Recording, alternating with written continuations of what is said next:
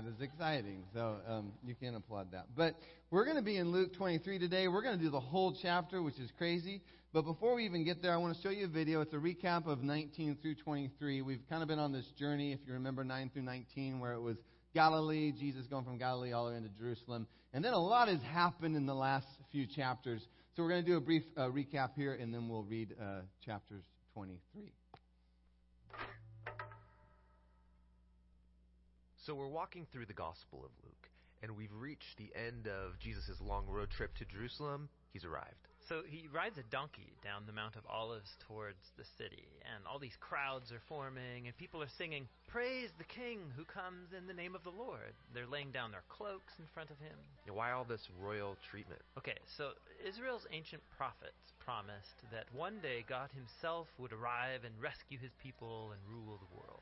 Other times, the prophet spoke about a coming king who would ride into Jerusalem to bring justice and peace. So Jesus is activating all these hopes that he's that king, and everyone's ecstatic. Well, not everybody. The religious leaders, they think Jesus is a threat to their power, and so they're not happy. But even more striking, Jesus himself is distraught. He's actually weeping as he rides. Yeah, why? Well, Jesus can see what is coming. He knows that he won't be accepted as Israel's king, and he knows that Israel will keep going down a destructive path, neglecting the poor, stirring up rebellion against their Roman oppressors, and he knows that it will lead to death. It breaks his heart. And it riles him up.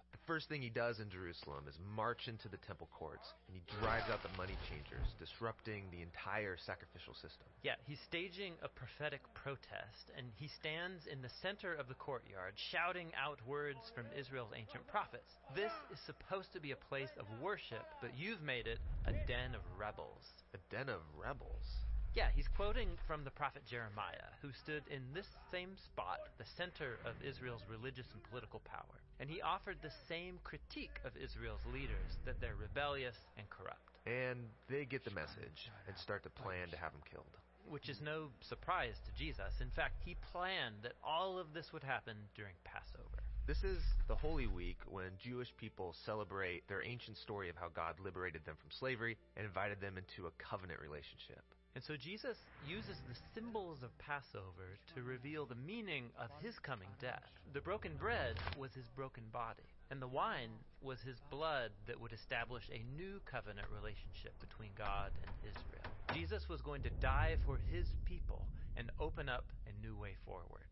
After the meal, Jesus takes his disciples to a garden to pray. And he struggles with the very human desire to save his life instead of sacrificing it, but he overcomes this temptation.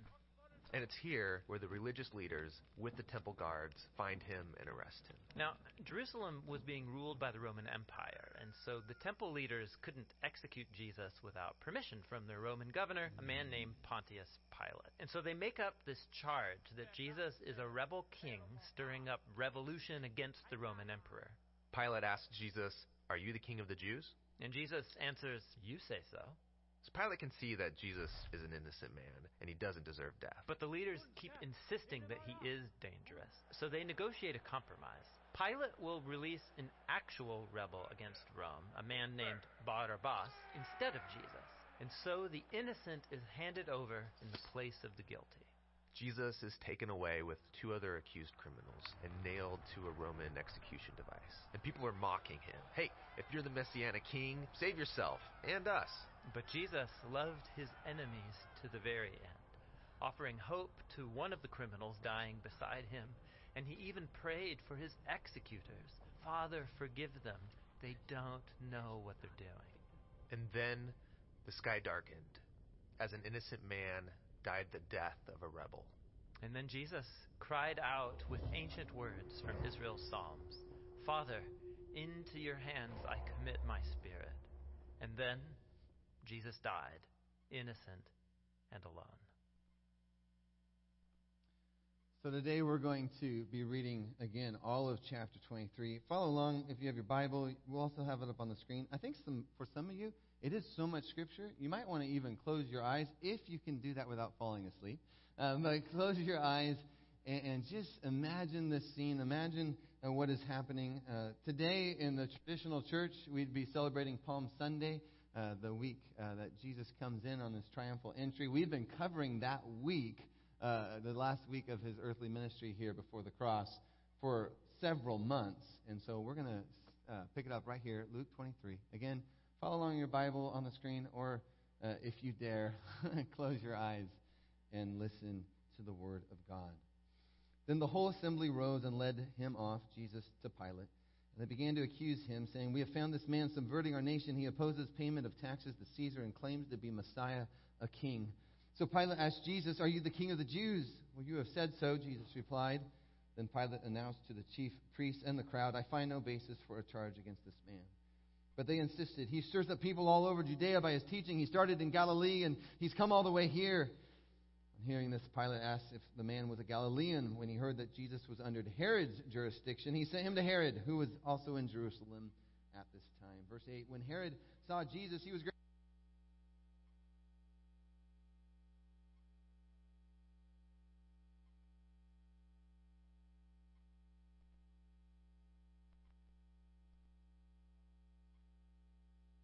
him, then Herod and his soldiers ridiculed and mocked.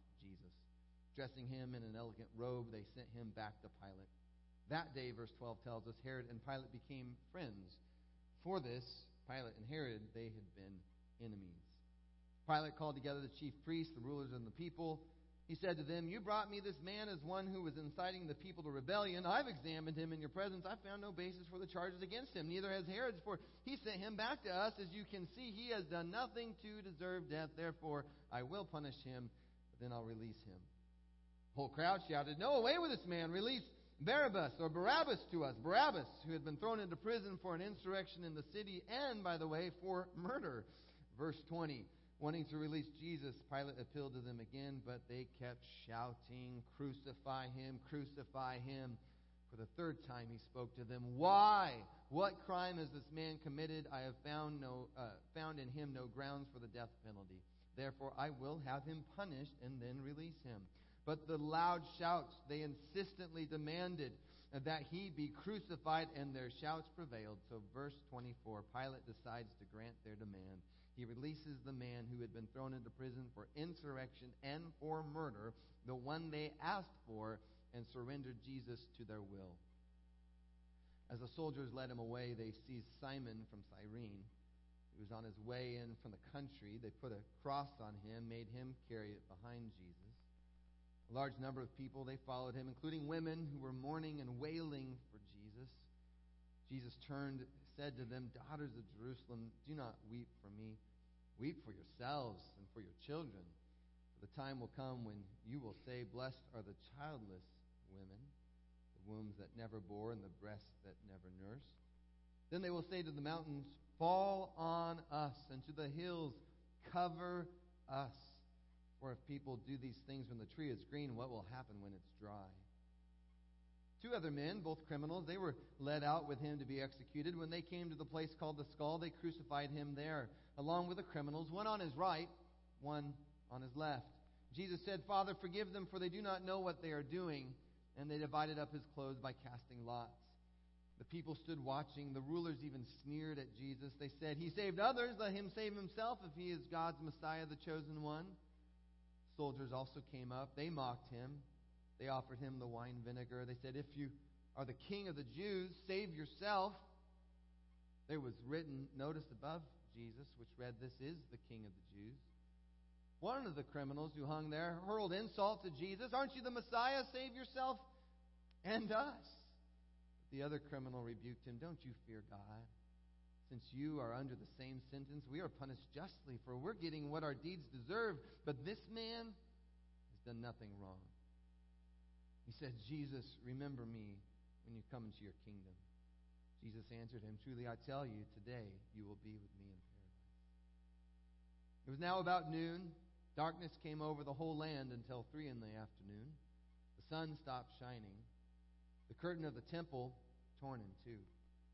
Jesus called out with a loud voice, Father, into your hands I commit my spirit. When he he'd said this, he breathed his last. The centurion, seeing what had happened, he praised God and said, Surely this was a righteous man. And when all the people who had gathered to witness the sight saw what took place, they beat their breasts and they went away. But all those who knew Jesus, including those women who had followed him from Galilee, they stood at a distance watching these things. Now there was a man, his name was Joseph. He was a member of the council, good and upright man. He had not consented to their decision or their action. He came from the Judean town of Arimathea, and he himself was waiting for the kingdom of God. Going to Pilate, Joseph, he asked for Jesus' body, and he took it down. He wrapped it in linen cloth. He placed it in a tomb cut in the rock, one in which no one had yet been laid. It was preparation day, and the Sabbath was about to begin. The women who had come with Jesus from Galilee, they followed Joseph. They saw the tomb and how his body was laid in it. Then they went home. They prepared spices and perfumes, but they rested on the Sabbath in obedience to the commandment. Wow. So this week, when I sat down with that passage, I just began to read it and read it. In fact, I, I read it out loud seven times. Seven sounded like a good number, so uh, I, I, did it seven times. I wanted, I, I just felt like I was supposed to do that before I jumped too eagerly into studying it or breaking it down. I wanted, I guess, in a way, to feel what was going on. That's why I asked some of you to close your eyes, to get yourself just into that story as much as possible. Uh, I'm telling you, it was so fascinating for me to, to do that because uh, even maybe some of you felt this as I was reading. You begin to see these different characters emerge, don't you? Fascinating, very interesting characters. Uh, 23, chapter 23, it's almost like this epic play or, or this incredible drama, and, and you see these different characters come on the scene at different times. And, and again, the whole chapter was really stirring me up this week. And so, since there's no way I could do what I normally do, which is go verse by verse through the chapter, uh, I'm going to go character by character. And as I studied these characters, I tell you what, God spoke to my heart. I believe He wants to speak to your heart too. And as I go through each character, if you can do this for me, uh, pay attention, uh, stay engaged as much as you can. Some of us are a little tired today, but uh, try to stay awake. And maybe as you go through uh, these characters, maybe it will even ignite something. Maybe it will even uh, stir something within you to go into a deeper study on your own into these characters. But more than anything, can we just be open to the Word of God, allow it to speak, because I truly believe that this can be a powerful time. So let's get it going here. Right away, we have the first character. His name is Pilate. You ever heard of Pilate before? right? He's that Roman governor of Judea. Just in case if you were wondering if he's a real character, uh, when I was in Israel, both times I got to see what they, what is known as the Pilate Stone. If you've been in Israel, you remember that? The Pilate Stone? It was this inscription, actually his name on the inscription, mentioning him as the prefect of Judea. So everyone we're talking about today, this morning, I just want you to hear this. This is not made up a story, right? These are not made up characters. These are real people who actually really existed. And Pilate is interesting because multiple times, I hope you caught this, he declares Jesus to be not guilty, right? Not guilty of the death penalty. If you want to go into a deeper dive of Pilate, read the Gospel of John. Uh, you're going to discover a fascinating conversation between Jesus and Pilate. Remember that conversation? And it's about truth and what is truth. So, so an interesting character. You see him I would say, politically motivated with some of his decisions. He even kind of ignores the facts of the case, uh, the truth of uh, what's happening. And then in another in some way, he pretends as if he could just wash his hands of it all. So that's Pilate. I, I, along with Pilate, you could put up there Herod. Now, Herod is a little confusing. You can turn me down, by the way. I feel like I'm really loud today. Um, Herod's a little confusing because when you talk about Herod, there's a lot of Herods in the Bible, aren't there? Uh, has anyone else noticed that? Has anyone else lost track of which Herod we're talking about?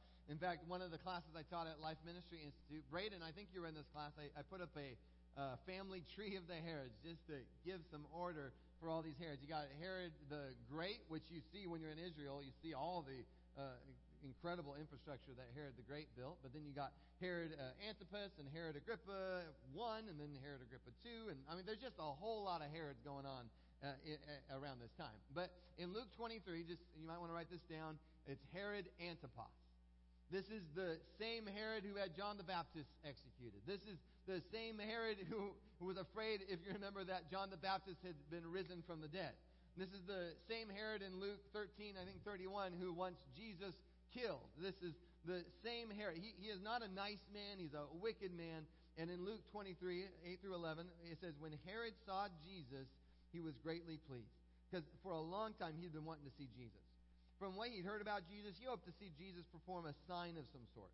He plied with him many questions, but Jesus, he's not playing the game, right? He gave no answer. The chief priests, the teachers of the law, they're standing there accusing Jesus. And so Herod, his soldiers, they ridicule, they mock Jesus, they dress him in an elegant robe, and they send him back to Pilate. So he wanted to see Jesus. He wanted to meet Jesus, but come on, right? Can, can we just see through that? It wasn't like to worship Jesus. It wasn't to fall at Jesus' feet and, and you know worship him as Lord and Savior. No. What did he want Jesus to do? Yeah, he wanted Jesus to perform. He, he wanted Jesus to entertain. Like, show me what you can do. And, and Jesus isn't having it. He doesn't respond like Jesus or Herod wants him to respond. So Herod, the soldiers, ridiculed Jesus, mocked Jesus, and they send him back to Pilate. So just again, these two characters, Pilate and Herod. Pilate and Herod. Pilate and Herod, both interacting with Jesus in ways that the world still interacts with Jesus. Still interacting, or I would say even this way, both in ways using Jesus or trying to use Jesus for political reasons, for personal fascination, self interest reasons, right? How can I use Jesus? It's the same way that so many of us have interacted with Jesus in our own lives. Maybe tried to use Jesus. You ever tried to use Jesus before? I mean, you don't have to say it out loud, but you have, I promise you. I mean, even recently, right? And yet it's so far removed from how we should be interacting with Jesus, which is how, by the way, is what we just did for the last 20, 25 minutes. Lord and Savior, risen King. Bible says two wicked men become friends. Did you catch that? Did you catch that part? These two men, their hatred of Jesus unites them as friends. Verse 12, that day, Herod and Pilate became friends. Before this, they had been enemies. Again, that reminds me of so much of the culture we're living in right now where enemies unite in their hatred of Jesus. So Barabbas, that's the next character. Barabbas is an interesting character. I also think about those crowds that are shouting for Barabbas' release. He's a fascinating study. I, I don't have time to go into great detail. Actually, Kent Ross and I, uh, I, I shared everything I learned with Kent over at uh, Surprise Lake Middle School this week. So if you want to know more, you can ask Kent. But uh, we're, we're told in Matthew that it was the custom during the feast to release one prisoner. And so Pilate's up there. He asked the crowd, You guys know the story, right? Who do you want released? Is it Barabbas or Jesus? Barabbas, again, fascinating. He's an insurgent. He's killed somebody, right? Or somebodies. I mean, he's stirring up trouble against Rome, right? In the city of Jerusalem. He's known as a murderer. And by the way, that, that was kind of what was happening during that time. There was some Jewish people, like passionate people, zealots that were like, no way, no king but God, and they wanted Rome, right? They wanted those pagan oppressors out of there. So it looks from Luke's account that he's like murdered somebody or somebody's in his fight against Rome. So you got Jesus, you got Barabbas. Really, I would say two different men representing two different ways for the people of God to be the people of God. Know what I'm talking about? Two different ways for the people of God to be representing God to the nations. And with Barabbas, the way is what? We're going to overthrow the Roman government. We're going to overthrow that pagan oppressor. And, and, you see where this path leads the nation of Israel. There's a revolt a few la- years later. If you guys, again, you learn about this when you go to Israel. 70 AD, the the uh, Romans just squash it. I mean, they squash it heavy. Thousands of Jewish people die. The temple is destroyed. The people are scattered. But I was thinking, how often do we still want Barabbas instead of Jesus? Or how often do I still act like Barabbas instead of Jesus? And it's a powerful scene because Barabbas, what he's living for, what the people of God are living for, what those religious leaders, I love the cartoon, the religious, what the religious leaders were living for at that time, it all ends up crumbling. It is, I mean, it epically fails. I mean, that was a thing. Like, that whole system, the system of the religious leaders, the system of the temple, I mean, that was a money making thing, and yet it just falls apart. It crumbles, and yet Jesus, the one who actually dies in this scene, he ends up building something that what? It doesn't crumble. Come on, right? It isn't destroyed, but instead, the one who is killed, the one who gives up his life, he builds something, a temple that will last forever. Amen. So Barabbas Amazing scene and intense shouts of the people. Oh, does that give anyone just like when you hear the crucify him, cru- the fever pitch of just, I mean, you can feel the demonic forces behind that, right? Uh, you can feel that. And we know our battle isn't between flesh and blood, but you can just know that there's something going on in the atmosphere. Crucify him. Crucify him. You ever have someone speak a word to you and, and you, you see it and you're like, man, they must be having a tough time. They must be having a bad day. Like you just know that there's something more like demonic going on behind what they're saying to you. And, and here it is. Just crucify him. Crucify him. And, and, and there's a part of you, I, I know from myself, you, you just want to think like, that would never be me. Like I, I wouldn't be in that crowd. You know, that's just, uh, those horrible words. No, like, I just wouldn't be there. And yet, I might have thought that way when I was a younger Christian, but I'm older, and I've been a Christian for a while. And I think the longer you walk with Jesus, one of the reasons why you sing so loud in worship, and by the way, if you're a mature Christian, you should be singing. You should be singing so loud. Like, let's get over the whole whatever. Like, sing. It's in the Bible. Sing to the Lord. But you know, one of the reasons why we sing so loud, one of the reasons why we stretch out, like you wish you could stretch out your hands loud. You wish you could clap your hands louder. Like the reason you shout for joy, the reason you dance, right? The reason you worship the Lord is because you know that before Jesus entered your life, before He came in, before He changed you from the inside out, before you were born again, a new creation, before Jesus, when you were still dead in your sins, trapped in your sins, when you were there, a slave to sin, there's a good chance in that state, you and I, guess what? We would have joined the chorus we would have said, crucify him, crucify. And it makes you shudder, right? There's just something about the evil in this room, the wickedness of this passage, and yet that potential for evil is in all of us. And I am so thankful for Jesus coming into my life, setting me free, delivering me, rescuing me from all that. Anybody else thankful for deliverance?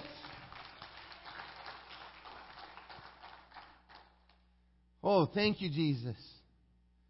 Thank you. It was a heart of stone you came in, you brought me a heart of flesh that was alive and pulsating the very Spirit of God. Thank you, Jesus. Then you got Simon. Simon's a fascinating story. He comes in to town and they're like, hey, you carry his cross. Wow. Wow. You carry the cross of the Savior of the world. Mm. Then you have a large number of people who are following Jesus. And this is powerful to me. Not everyone's there yelling, Crucify him, crucify him. There's a group that have been with him for a long time. This is, this is a tough day. Because they've given up everything to follow Jesus. This is a hard day. And they're seeing not just, you know, the Savior of the world, but their friend, it's their brother, it's their son. So the women, they're following. You can imagine Mary's probably in the crowd. They're mourning. Verse 27 says they're mourning. Sometimes when you read mourning or wailing in the Bible, you just kind of go through it. But can we put some flesh on that? You've heard someone wail before, my baptism of the Holy Spirit when I was 18 was in a room full of young adults, 18, 19 year olds. And, and we were on our knees. First time I'd ever heard wailing.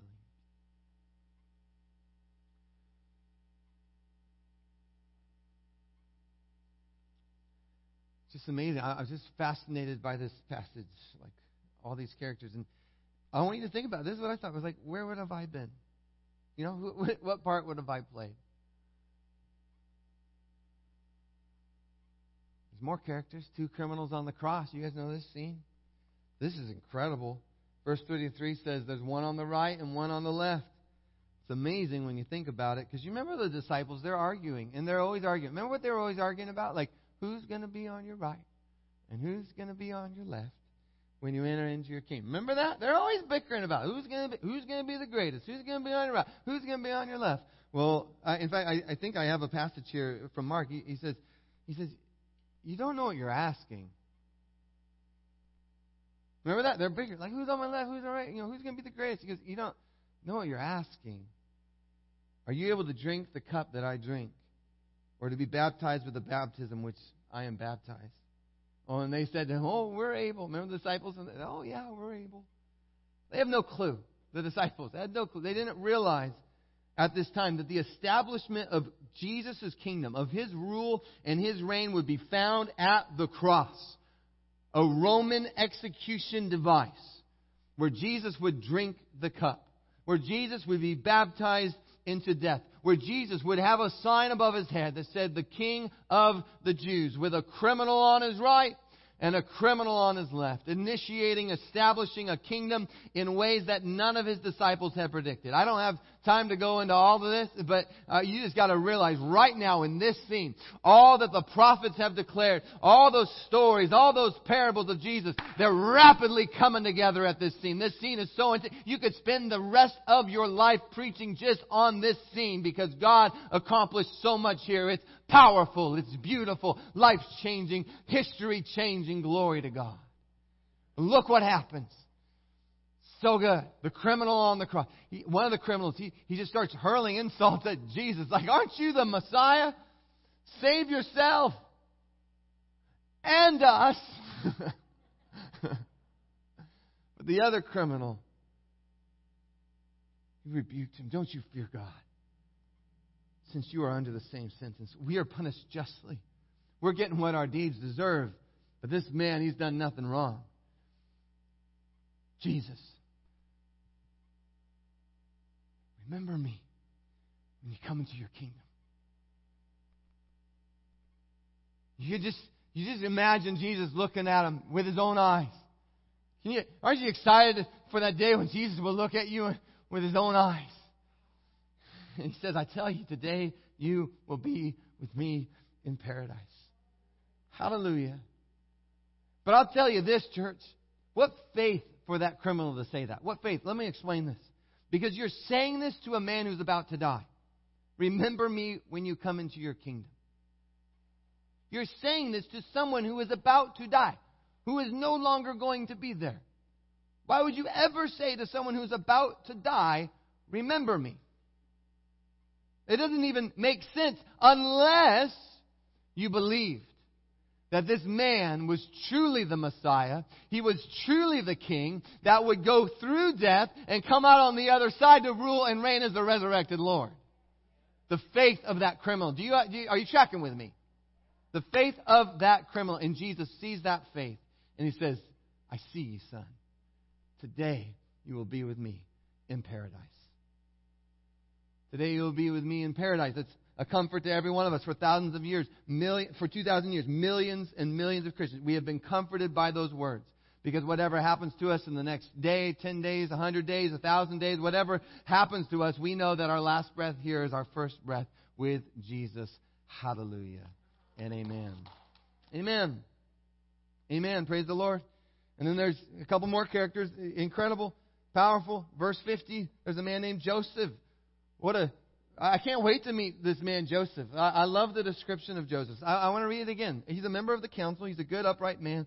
He, he hadn't consented to their decision and action. He'd come from a Judean town of Arimathea. He himself, he was waiting for the kingdom of God. He goes to Pilate. He asks for Jesus' body. And look at this love and this compassion, this tenderness. He, he took it down. He wrapped it in linen cloth. He placed it in a tomb cut in the rock, one in which no one had yet been laid. It was preparation day, and the Sabbath was about to begin. And then those women, the final characters we want to talk about. They'd come from Jesus from Galilee, done that whole trek with him. But they followed Joseph. They, they saw that Joseph was doing something with Jesus' body, so they followed him. They saw the tomb where they had laid his body. And then they had gone home. They, they began to prepare spices and perfumes, and they rested on the Sabbath in obedience to the commandment. And, and I want to say this, church. I, I don't know who you identify with today, and, and I realize there's different seasons in life, there's different times in life, and I'd say even, man, I feel like I've been through a lot, and I always tell people I've lived two lifetimes in, in the first 40 years of my life, but I don't know who you identify with, but for me, at different times in my life, I identify with different people, right? Like, you think of those characters, like, yeah, different seasons, different people, different times. And you don't want to admit this to anybody, but there are flashes of every one of those characters at different times in our lives. Good, bad, or ugly. Pilate, Herod, Barabbas, Simon, Joseph. Sometimes you're the criminal who's insulting Jesus. Sometimes you're the criminal who believes in Jesus. But what about you? If you're watching this online today, what about you? Which one are you? Who are you these days? Well, I'll tell you what. This week, the one I did, identify the most with, I haven't even mentioned him yet. It was that centurion at the cross. Remember the centurion at the cross? Luke, Luke's account says the centurion, seeing what had happened, he, praised God. What a scene, right? A Roman soldier there at the death of Jesus. He sees what had happened. And he praises God and says, Surely this was a righteous man. In Matthew's account, it says that he said, Truly this was the Son of God.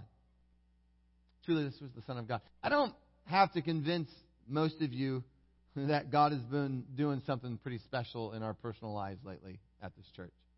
Right? Or in the collective body of this church. God is doing something. God is moving. I, in my own life, what I've seen Jesus do lately in my own life and the lives of others, I just feel that today. When you see Jesus do what only Jesus can do, I guess you either reject him and you try to kill him, or you fall at your feet, or you fall on your face and you just begin to praise God. Right? Because you say, truly, you are the Son of God. And so today, I know we're all at different stages on our journey with Jesus, but no matter where you're at today, no matter who you identify with, which character you identify with, I'm glad you're here. I'm happy you're here. However, you came into this space today, my prayer for you would just be simply this that you take one step closer to Jesus. That you take one step further into your walk of faith with Jesus. You take one step further, one step forward in trusting Jesus as your Lord and as your Savior. So I want you to think about these characters again. They're real people. Real people. Again, the Bible, we make it so like. Uh, uh, like a cartoon story, but these are real people, real emotions, real feelings. This day is a heavy day, real heartbreak, real pain. And they had to make real decisions that had, by the way, real consequences. But also, every one of them needed a real Savior to forgive them of their sins. And so I just say this I hope you're willing to give God permission to take you one step forward in your relationship with Him today. And I identify with that centurion today, but I also have a hunch that many of you could identify with him today. Because you've seen Jesus do what only Jesus can do. And it does, by the way, stir up some emotions. In fact, I bet you there's people here that are not here, that should be here, that didn't come here today because they saw Jesus do what Jesus did last week and they're just trying to process it, process it all. They're trying to comprehend what Jesus is doing. And, and I just want to encourage you in that because when he moves, when he does what only he can do, it does stir things up. It stirs up emotions. It stirs up um, feelings. It's messy. It's kind of complicated at times, and we we way complicate it. But I just want to encourage you. God wants you today to take a step forward with Him. He loves you that much, and I and I get it. You don't. You're like, man. He's like, don't try to get all the answers here. Just be open to my move. Be open to what I am doing, fall at your feet, and praise me as the Son of God. Let's watch this together. I, I think uh, this is very powerful, what we're going to watch here. and then uh, Pastor Laura will come up and we'll close.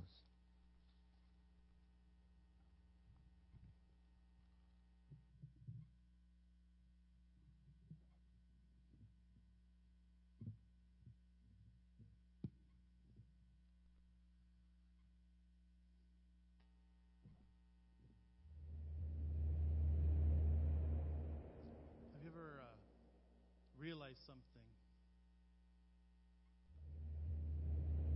Had that feeling where you just realized it and it was too late, though?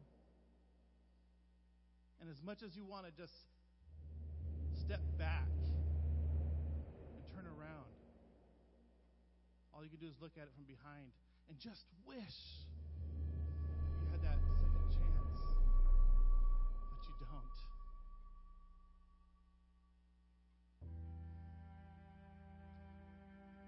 There that day. I stood at the foot of the cross, a shell of a man. My heart was hardened to emotions, to death, to gore. I was the one to nail him to the cross. But just like I had done dozens of times before, for the murderers, the thieves, and the rebels that came before him.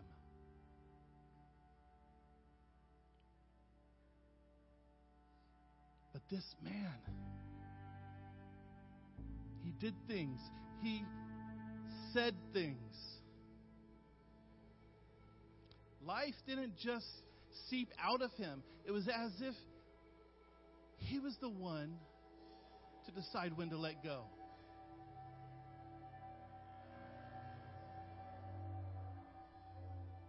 Has someone ever told you that they forgive you? And then you just get all puffed up inside. You get this bowed chest because you're wondering, why? I don't need to be forgiven. And you can go about it one of two ways. One, you can think about it. And as you think about it, you get angry. Or you can or you can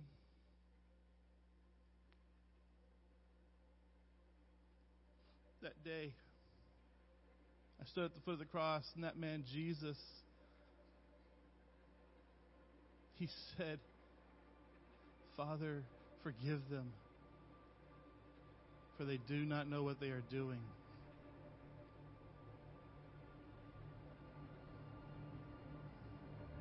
And then it it hit me. It hit me good, like a biting wind.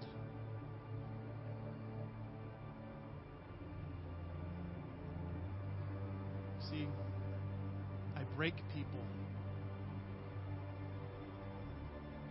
break their bones. I nail their hands. I nail their feet. I stab them in the side. Why do I need to be forgiven? For just doing my job and doing it right.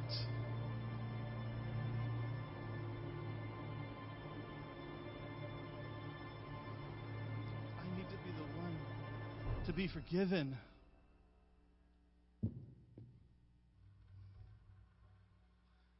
And then I looked up and I saw him, and I knew that he was and is the Son of God.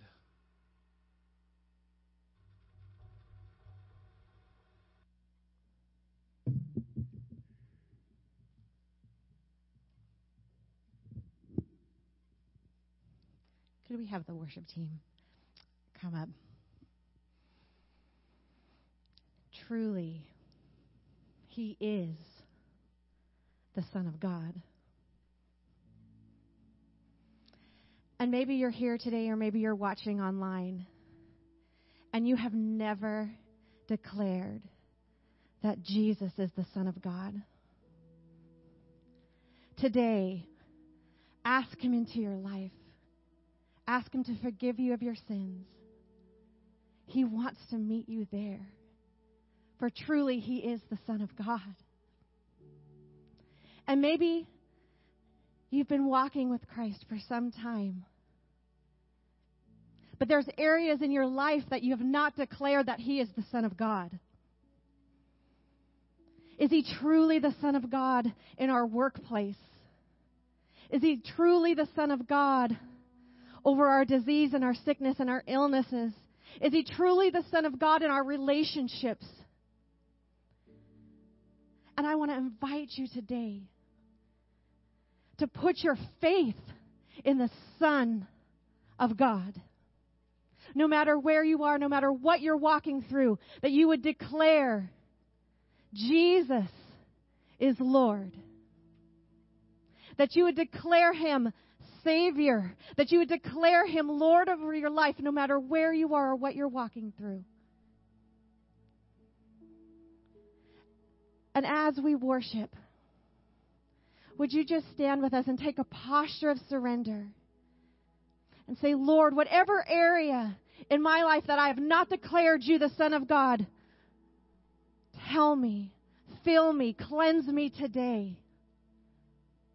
For truly, you are the Son of God.